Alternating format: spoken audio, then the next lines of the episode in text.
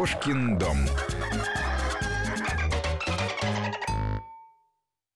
Начинаем программу «Кошкин дом» в студии Екатерина Некрасова. Друзья, еще раз доброе утро. У нас сегодня в гостях зоопсихолог Екатерина Бухарова. Катя, здравствуйте. Здравствуйте. Рады вас видеть. Давно не были вы у нас. А, а тема у нас, как всегда, сегодня очень интересная. Мы будем говорить о том, способны ли животные к состраданию. А, поводом послужило исследование, которое провели голландские, или как теперь а, правильно говорить, нидерландские ученые, они, да, ну, сразу скажу, что вот, например, те, кто читает по-английски, если зайти на сайт Current Biology, то э, там это исследование очень подробно описано, исследование а, над крысами, а, и давайте вот в двух словах расскажем, потому что действительно это очень интересно. Значит, что они сделали? Они пытались... По... Вообще суть исследований, смысл его не в том, чтобы э, не, не только в том, чтобы понять, способны ли животные к э, эмпатии, сколько понять вообще, что в нашем э, мозгу отвечает вот за эту функцию,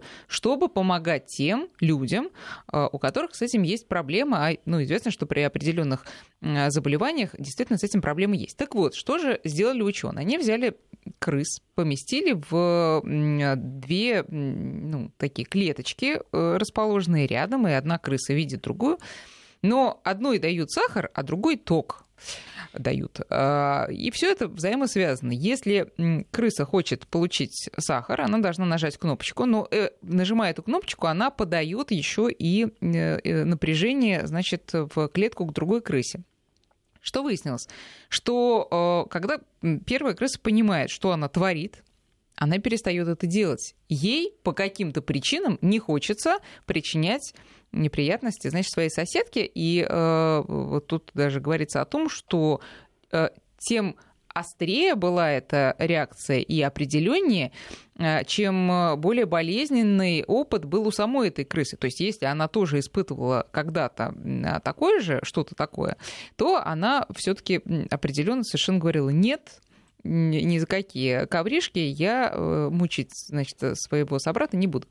Правда, вот был какой-то такой странный момент, что если предлагали не один, а два куска сахара, она все равно держалась, но когда предложили три, она сдала вообще со всеми потрохами свою соседку, говорит, а, ладно, тяжелые времена, буду лучше запасаться сахаром, и пусть они все там мучаются, мне все равно. Значит, Кать, э, хочу, чтобы вы прокомментировали, а, действительно ли это укладывается вот в наши человеческие размышления о том, что это вот оно, сострадание, или механизмы совсем другие? Безумно интересная тема. И эксперимент интересно показательный. Я бы сказала так. А, эмпатия действительно такая уникальная способность психики а, ставить себя на место другого. Ну, проще говоря, так, то есть примерять такую вот проекцию. Еще и успеть с этого сделать вывод, хорошо это или плохо, а понравилось бы. То есть это такое рассуждение в условном наклонении. И, разумеется, оно, наверное, свойственно э, тем живым организмам, у которых, первое, есть ну, как минимум, психика. да?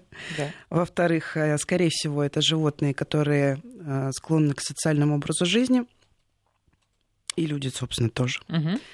Ну и в-третьих, э, ну, это должны быть эмоции, да, то есть животное должно испытывать эмоции, а, собственно, уже доказано, что большинство эмоций действительно животным доступны, Возможно, они более простые, чем у людей, тоже по понятным причинам. Но, тем не менее, в принципе, получается, что если взять крысу, то животное вполне а, отвечает этим вот но крысы, моментом. насколько я понимаю, вообще высокоразвитые существа. А, да, да. Причем э, то тоже интересно, да, если говорить, допустим, про интеллект, тоже такая долгая и спорная всегда тема, связано ли это потому что есть мнение... Что, интеллект и эмоции? А, ну да, эмпатия, допустим, да. и развитость интеллекта.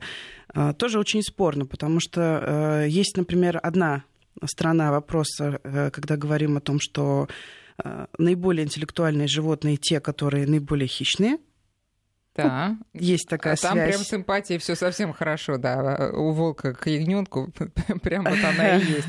Но опять же, ведь неоднозначно даже волка к ягненку. Ведь масса случаев, когда хищник вдруг проявляет как раз удивительные чувства Э, как нам со стороны кажется, сострадания, заботы или там жалости по отношению к другому виду. Много случаев, когда там львица э, поймала антилопу и оставилась ее вдруг нянчить вместо того, чтобы скушать. Ну, такие случаи в природе существуют.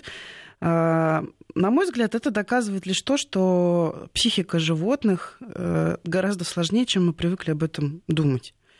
И по этой причине однозначного ответа на тему эмпатии, наверное, нет, потому что еще пока не так много uh-huh. исследований. Это первое. Второе. А, исследования всегда достаточно субъективны, потому что привязаны к конкретным условиям эксперимента и делать масштабирование вообще на популяцию, ну, есть определенные да, классические Но правила вот в этом этого. эксперименте это сложно. какие могут быть неточности научные, которые вот позволяют нам делать вывод, что не, не надо про всех крыс думать вот так, как показали себя вот эти? Ну, во-первых, смотрите, интересный действительно пример. А, в этом эксперименте, в описании этого эксперимента также говорилось про конкретную зону мозга, в которой вроде как была максимальная активность во время того, как крыса принимала это решение.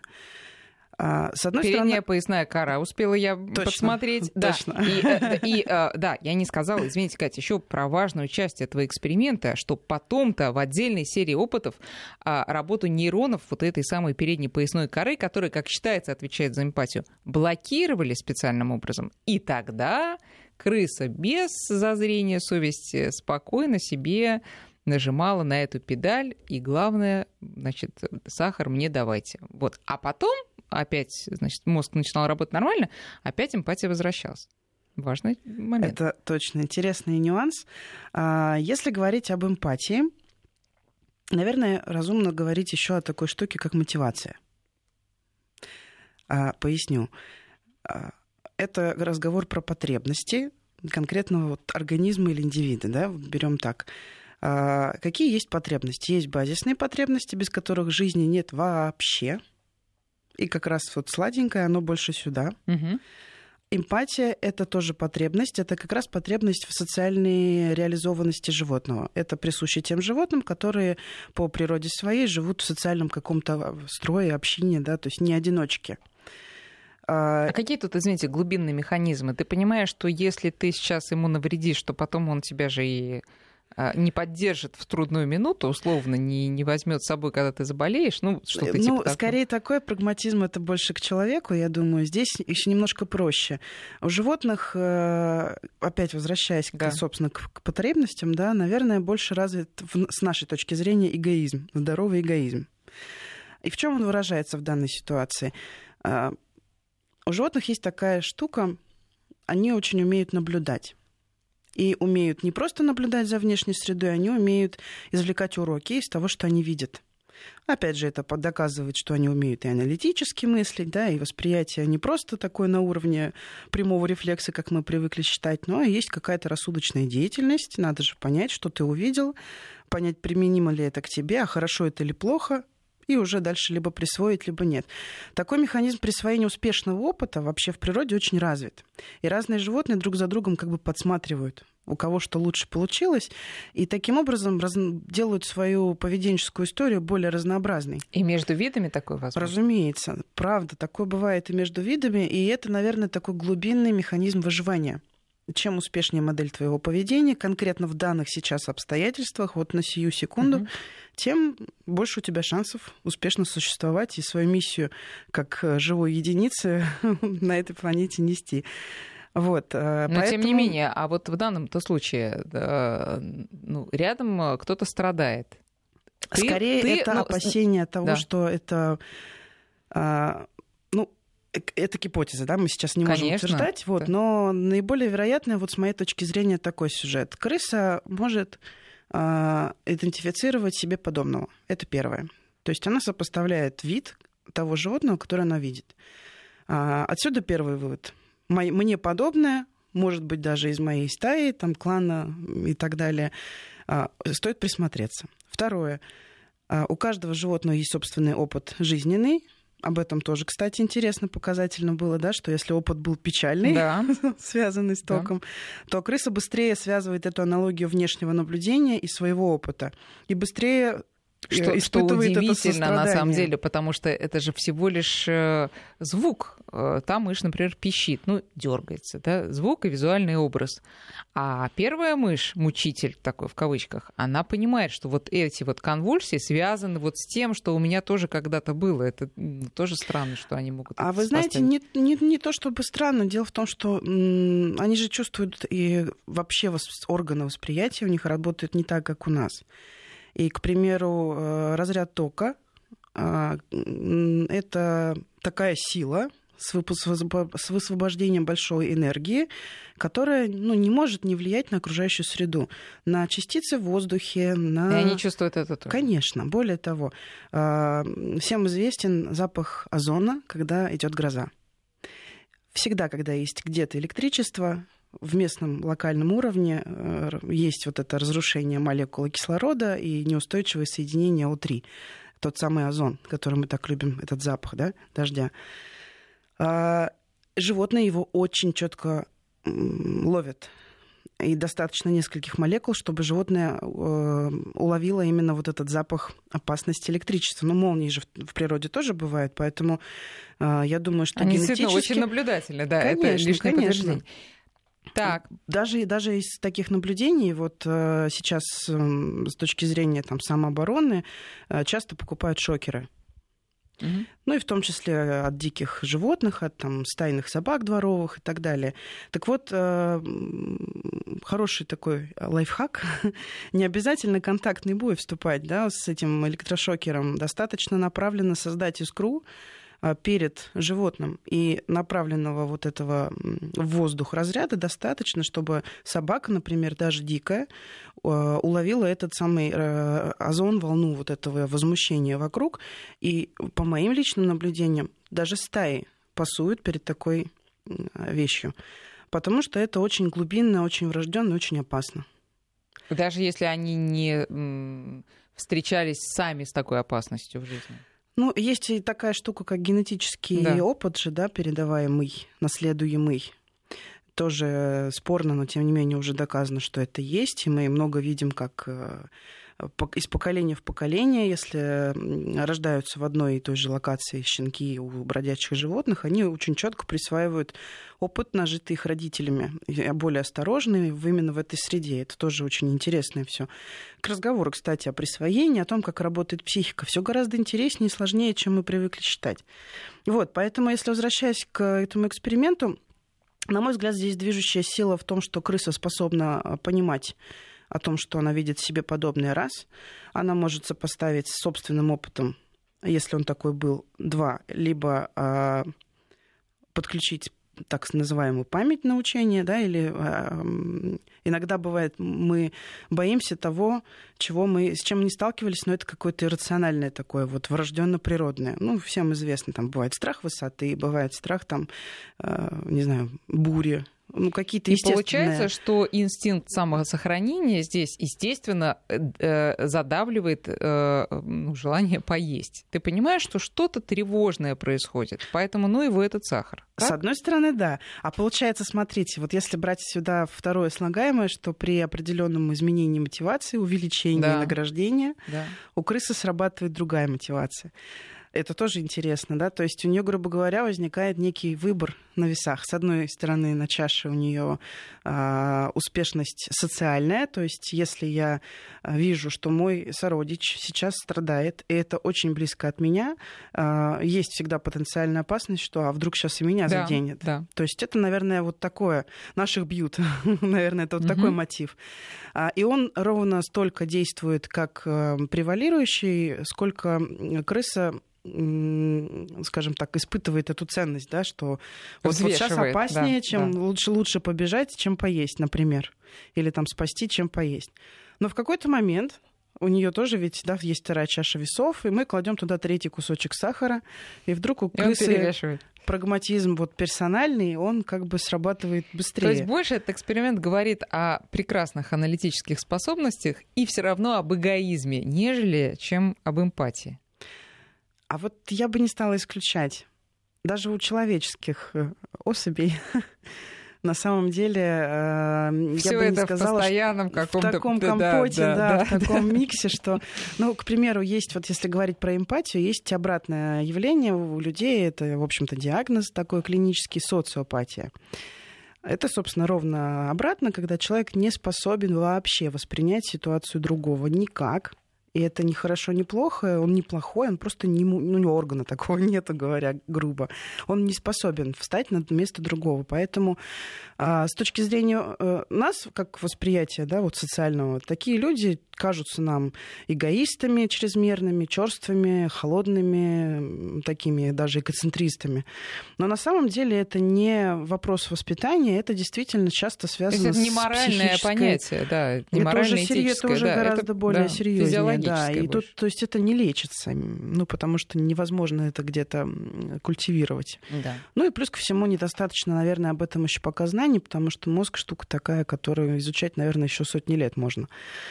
Э, человеческий особенно. Правильно. Но э, давайте теперь э, мостик э, вот от этих размышлений переведем к тем, кто нам знаком гораздо лучше, а именно наши домашние собаки и кошки. Особенно, конечно, собаки. И э, пусть э, кошатники сейчас меня закидывают, значит, тапками, говорят, что а наши милочки тоже нас очень любят, и вот как они это проявляют. Пожалуйста, рассказывайте, друзья. Я с удовольствием зачитаю эти истории в эфире. 5533 для смс 903 170 6363 WhatsApp и Viber.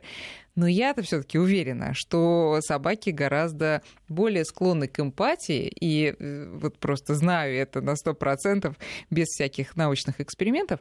Но э, у собак-то вот этой сшибки и вот этого вот противостояния эгоизма и эмпатии и вообще такого самопожертвования вообще не наблюдается. Мне так кажется. У домашних собак, у наших милых лапушек. Как вы думаете? Ну, я бы сказала, в меньшей степени. И здесь, наверное, все очевидно. Да? Собака более э, высокоразвитый хищник, чем крыса. Крыса, она всеядна, и это тоже ее залог, наверное, такой вот удивительной развитости. Но собака при этом более чистый хищник, более стайное животное такое, да, там, у которых более сложная структура отношений в стае. И она сильно отличается, кстати сказать, от волков, вопреки всем соблазнам их постоянно в одну гребенку складывать. А, и я бы сказала так, что у собаки действительно мотив социального и реализованности очень на высоком уровне. А, и даже в стае это заметно, когда ну, там эгоисты не выживают, они становятся одиночками. Даже в стае? Конечно, потому что стая — это всегда коллективное сотрудничество. И здесь тоже глубокий принцип выживания природный такой.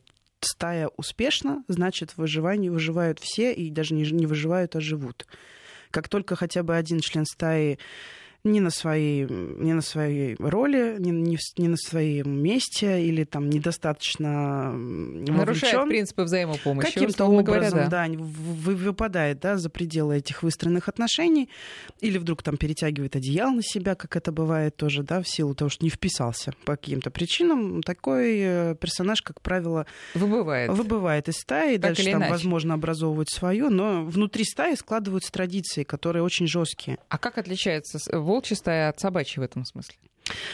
А, а, опять же, возвращаясь к истории волк, э, там много похожего много похожего. Э, у волков действительно есть даже сейчас такое понимание, что это у них волчья семья.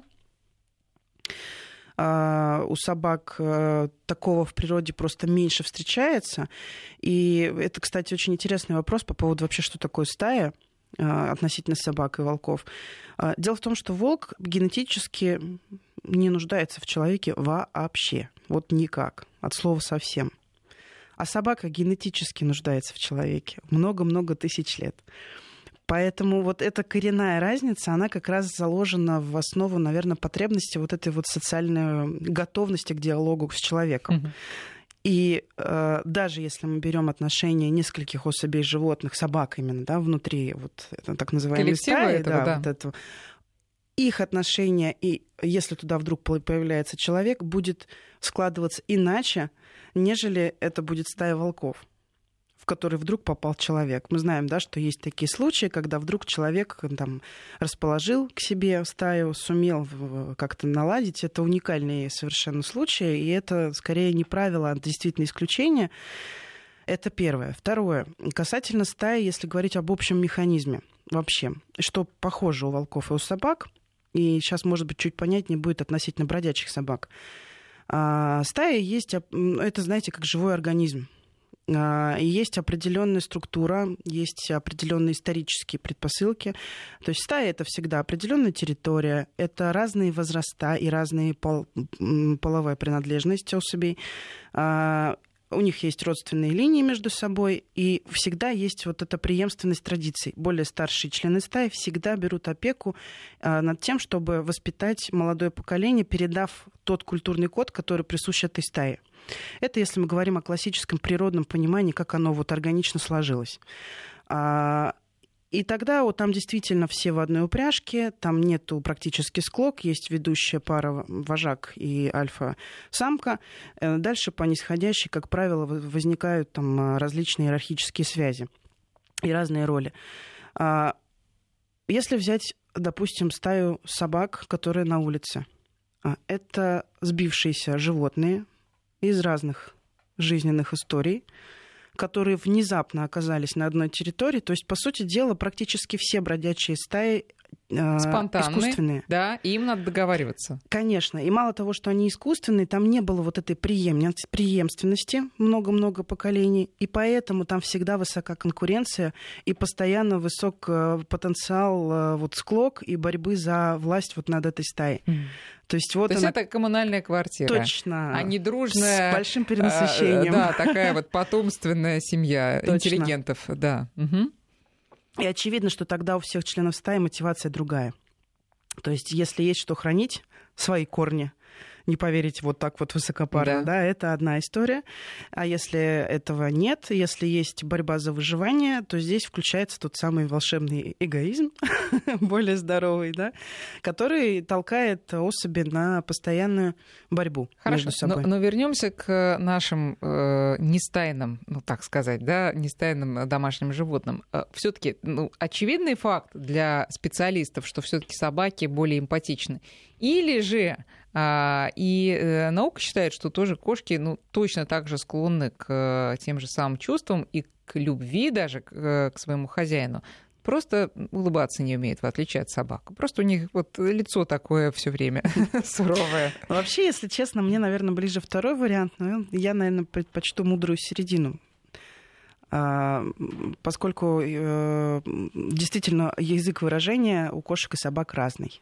Ну тогда мы сейчас э, сделаем перерыв небольшой, э, послушаем новости, потом вернемся к разговору. Друзья, у нас в гостях сегодня зоопсихолог Екатерина Бухарова. Вы можете задавать ей свои вопросы или писать свои истории о том, э, какой ваш кот эгоист или наоборот спас вам жизнь и вообще вылизывает вас каждое утро. 5533 для ваших смс в начале сообщения слово «Вести». Наш WhatsApp и Viber 903 170 6363.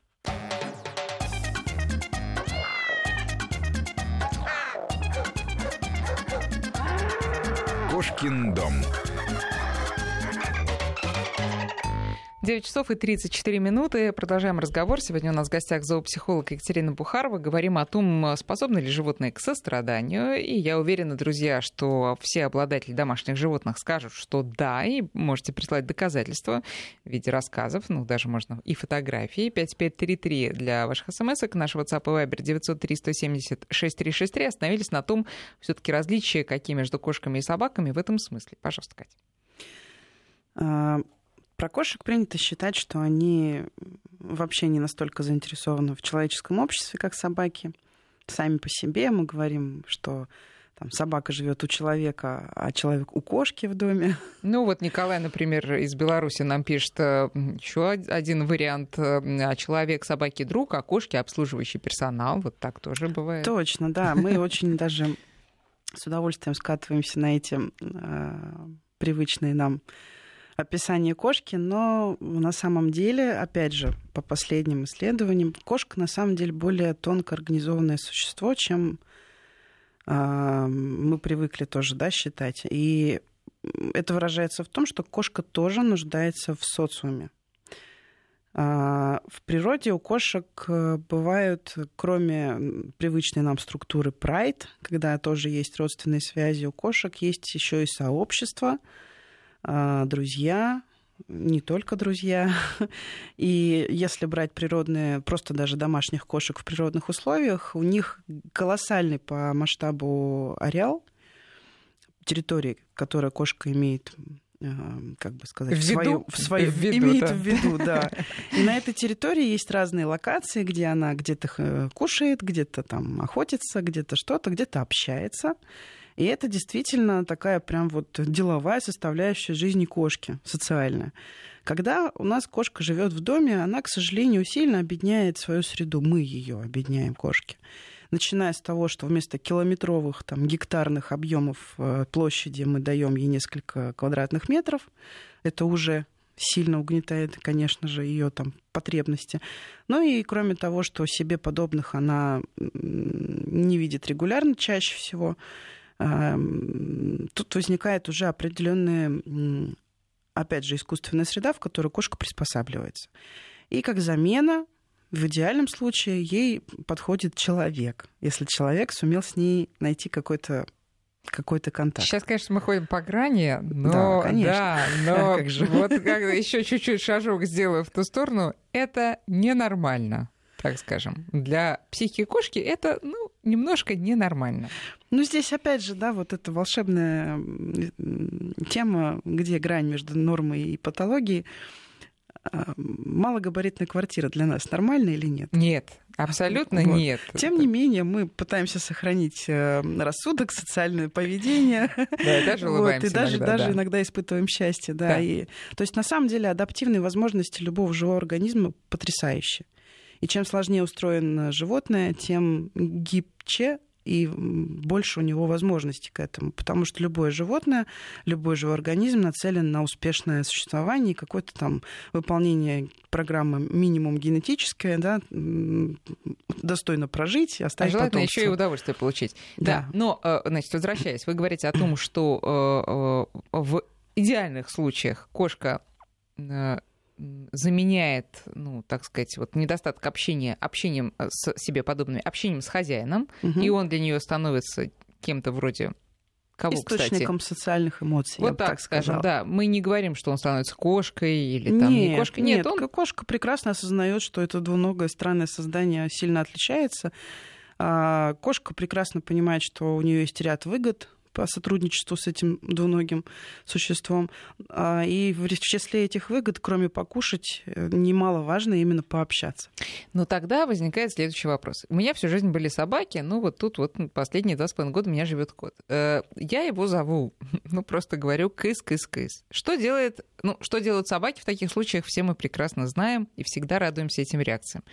Что делает мой кот? Он смотрит на меня, и если он в этот момент стоит, на расстоянии там, 5 метров, он садится и продолжает на меня смотреть. Это меня возмущает, честно говоря. Э, но, с другой стороны, я понимаю, что это доказательство вот только ваших слов о высокоразвитом интеллекте. Он смотрит и пытается понять, и чего там мне перепадет. Вообще, есть смысл? Угу. Почему тогда собака мчится вот, со всех своих лап, а этот паразит, вот он как-то вот так высокомерно, совершенно без всякой эмпатии, э, без э, осознания того, что я хочу вот как раз ласки, нежности и любви, сидит и вот так вот э, значит, наблюдает. Но опять же, всегда у них стоит выбор. Ну, у собак выбор происходит быстрее, потому что она реактивнее. И, как мы уже говорили, да, много тысяч лет бок о бок с человеком дали свое. И Но кошка да... тоже бок о бок с человеком. Ну, она всегда была вот именно, что Более на, охот... на охоту-то ее да. же не брали как инструмент, как, как это сказать, партнера угу. по охоте, например. Да. На охрану, да, мы знаем, что есть случаи, когда кошка настолько э, органично сплелась с человеком воедино, что есть территория, дом, допустим, даже ребенок человека. Э, есть даже видео, допустим, когда кошка, не знаю, медведь медведя с территории приусадебного участка гоняет, и медведь прям драпает со всех ног от нее.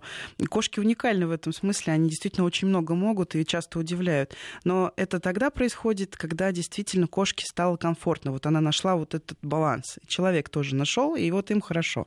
Тогда кошка, где может, заменяет то, что ей не хватает, где э, может, добывает то, что ей нужно, ну, в плане мотивов там и потребностей. И тогда все счастливы, все здорово.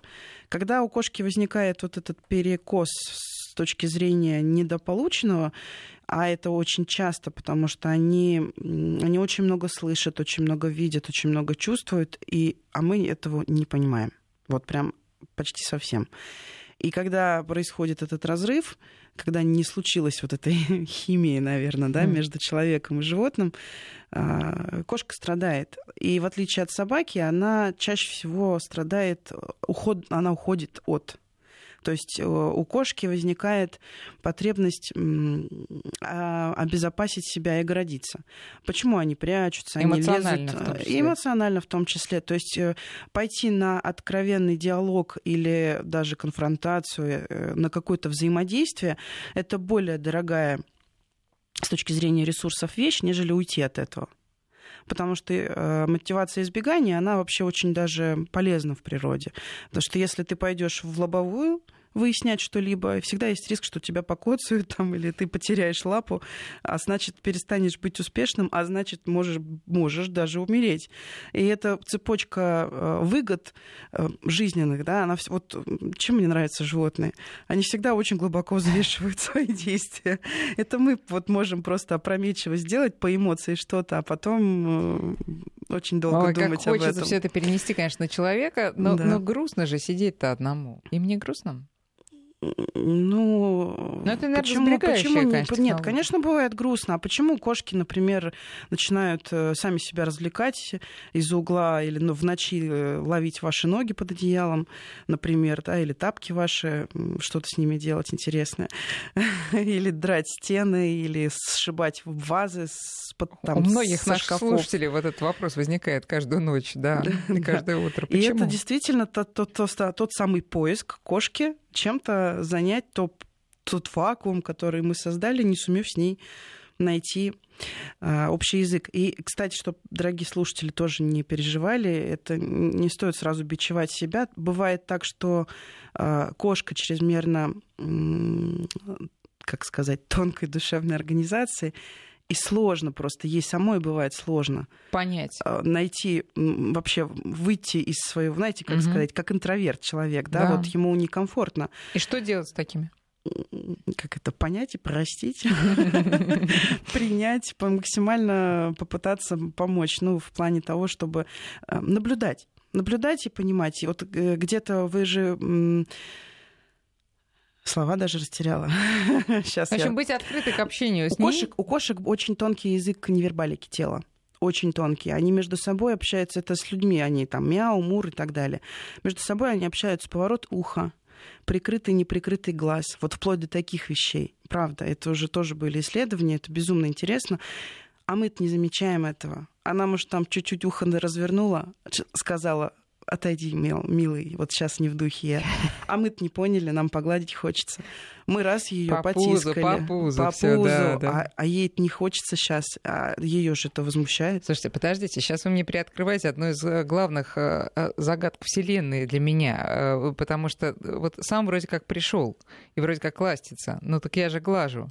И вдруг как хватит, понимаете, вот всеми, вот всей, всеми пяти вот этими когтищами это, оказывается, я просто что-то не уловила. Видимо, точно, да? точно. Он же мне уже 10 секунд показывает, что все хватит достаточно, а я не и вижу. И такое возможно, и даже с точки зрения восприятия ласки, ну вот, как, опять же, мне нравится аналогия. Вот есть люди, которые любят обниматься, не знаю, целоваться, а есть люди не, не настолько тактильные, им не так комфортно это.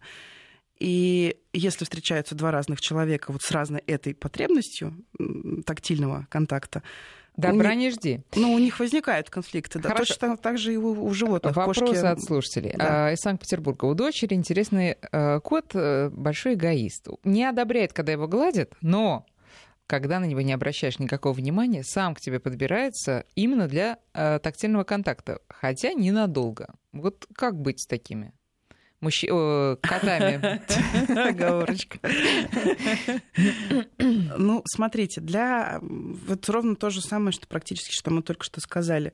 Э, к сожалению, наше восприятие, сколько и как погладить, когда, чтобы это было приятно, отличается от видения конкретного животного, и в данном случае этого кота. Внимание, вот это правильно вы подметили, внимание это одна составляющая, а мы как привыкли проявлять внимание? Иди потискаю. Да. Но это первое, это наш позыв, потому да. что мы так мир ощущаем, мы через руки пропускаем очень много всего. А у них, э, можно сказать, тактильные руки это все тело. А, чувствительность кошачьей шкуры, она настолько колоссальна. Вот э, есть такое тоже видео, например, в интернете, хорошо иллюстрирующее не призываю, не дай бог, пробовать это, достаточно посмотреть, когда кошки кусочек скотча прилепляли на шерсть. Mm. И, э, в принципе, это как бы не травматично, но для кошки это оказалось колоссальным стрессом. То есть, когда кошки приклеивают Э, кусочек скотча на какую-то э, часть тела, например, на спину, э, кошка начинает прям ползти вдоль земли. Или наоборот, приклеили на пузо, она начинает как конек А вот со своей такой. глажкой, да. Вот, или на, на бок ей приклеили, она пятится в другую сторону. Mm-hmm. С чем это связано? Дело в том, что э, мы же помним, да, как кошка переворачивается в полете, какие потрясающие прыжки они умеют делать. То есть они владеют телом в совершенстве. И э, шерсть в данном случае, каждый волосок, это некая система обратной связи о пространстве, о положении тела в пространстве, а вообще ситуации, а где, что и как. Кошка постоянно опрашивает свои сигнальные системы и свои системы восприятия на тему, что происходит. И наше поглаживание для нас такое приятное и нужное, для кошки может быть сильно избыточным стимулом вот, с точки зрения просто тактильного восприятия. К сожалению, вот такая разница потенциала. Эх. Вот.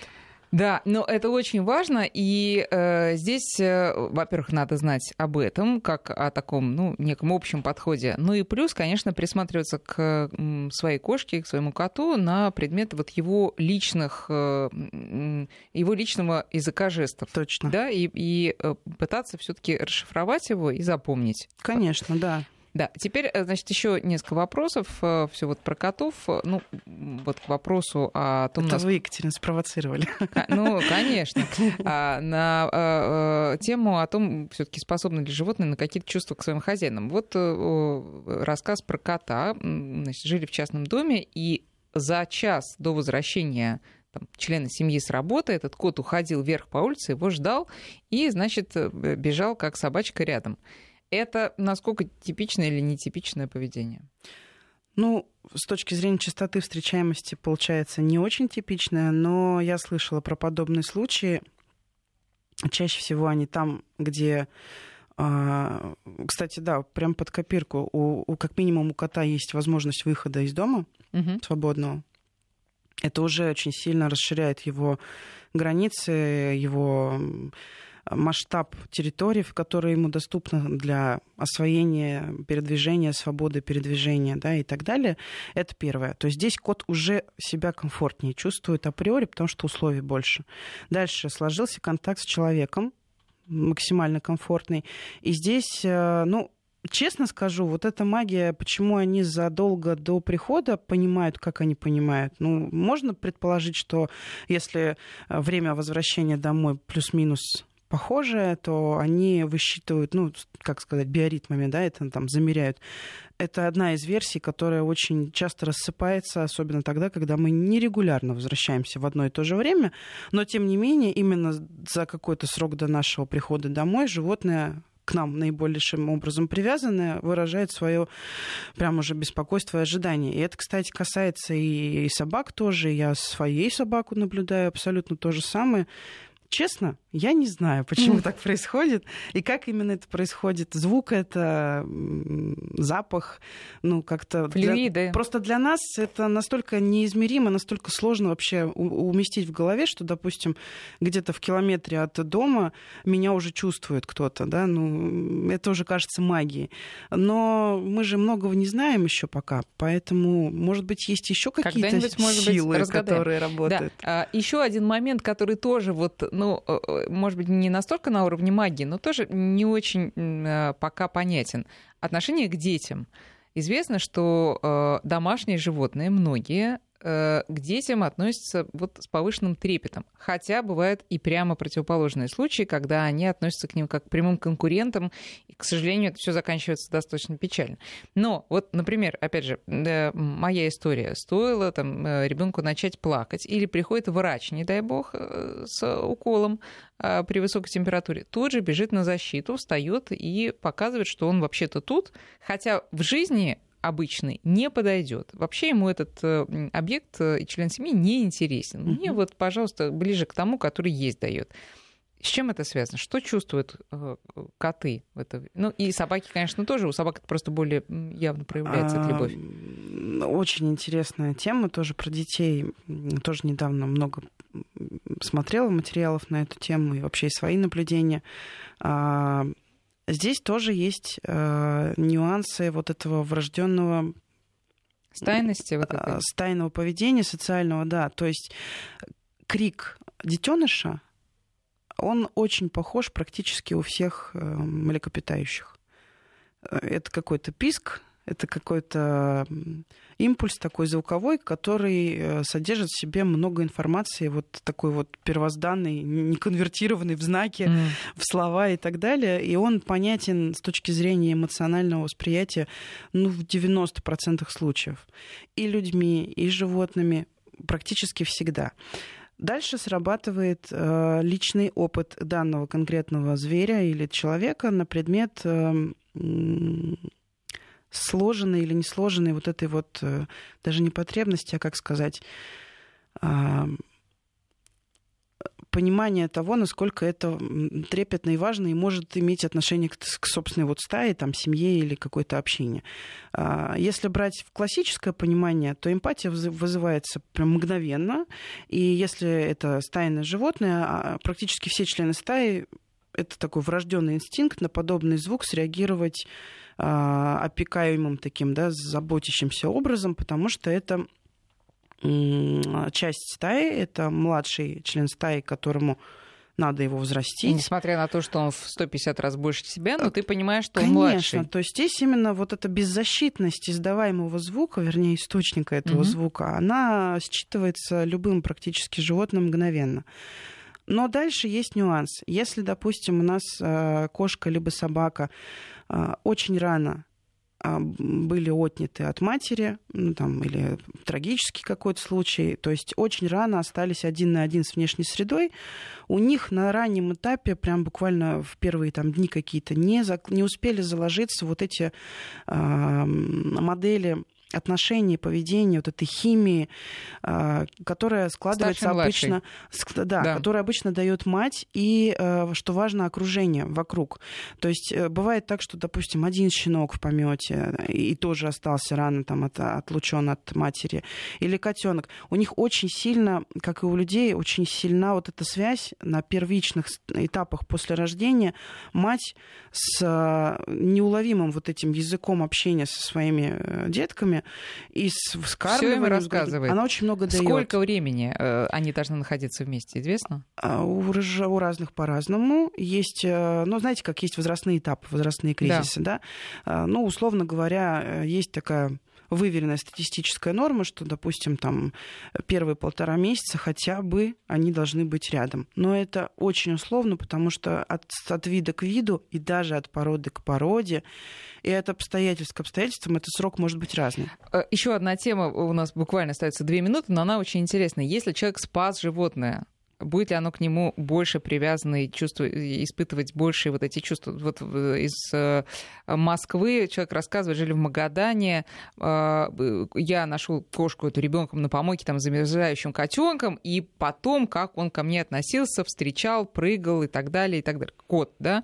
Вот, а сейчас второй кот, который относится достаточно дифферентно к хозяину. И имеет это э, конечно, значение? Конечно, Очень часто, и даже не только близкие к нам кошки, собаки, дикие животные, много случаев а, это тот самый случай, когда, знаете, пережитый стресс вот этой близости э, невозвратной Плохого, да. ситуации, да, очень опасной, и вдруг какая-то неведомая сила, которая из этого спасла, ну, практически любой живой организм это способен оценить и запоминать, потому что это очень сильное воздействие эмоциональное, и а, оно имеет большое подкрепление в плане того, что есть привязанность адресная к тому, кто повлиял на это, есть э, счастливый исход, и это, конечно, большие мотиваторы для того, чтобы это запомнить, и дальше вот эта связь становится очень мощной. Ну вот э, то, что пишут наши слушатели, к сожалению, друзья, не могу зачитать все сообщения, э, подтверждает мысль о том, что все-таки наши домашние животные воспринимают нас, какими бы сложными отношения ни были, все равно мы члены одной семьи. И для кошки, и для собаки это тоже так. И поэтому даже если не очень-то любит ваше животное ласкаться, не проявляет э, любовь прямо так, как вы хотите, но в экстренных ситуациях, и мы знаем такие примеры, все равно они проявят себя именно как ну, настоящие друзья и члены семьи, правда? Конечно. Катя, спасибо вам большое. Приходите к нам еще. Э, спасибо за интересный рассказ. Друзья, у нас в гостях сегодня была э, зоопсихолог Екатерина Бухарова. Спасибо Всем за внимание. хорошего настроения. Любите своих питомцев. До свидания. Пока. Кошкин дом.